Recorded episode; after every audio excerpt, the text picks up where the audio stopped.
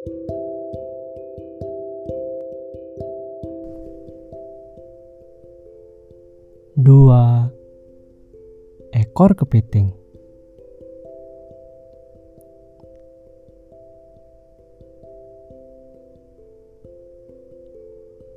Pada suatu hari, dua ekor kepiting keluar dari lubang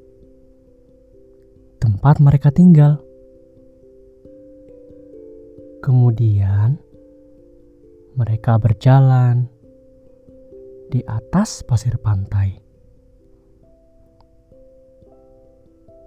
Nak, kata ibu mereka, kalian berjalan dengan cara yang tidak sopan.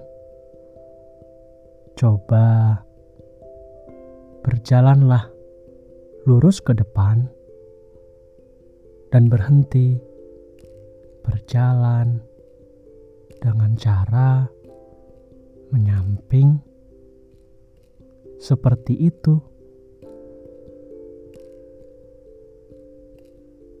Baik, Bu kata kepiting yang lebih muda.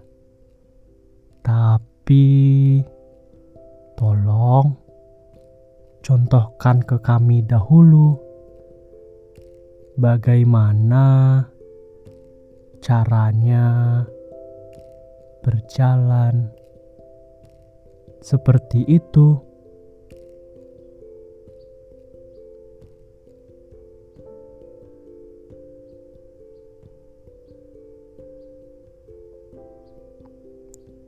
Itu dongeng untuk malam ini. Selamat malam, Ira. Selamat tidur, sayang.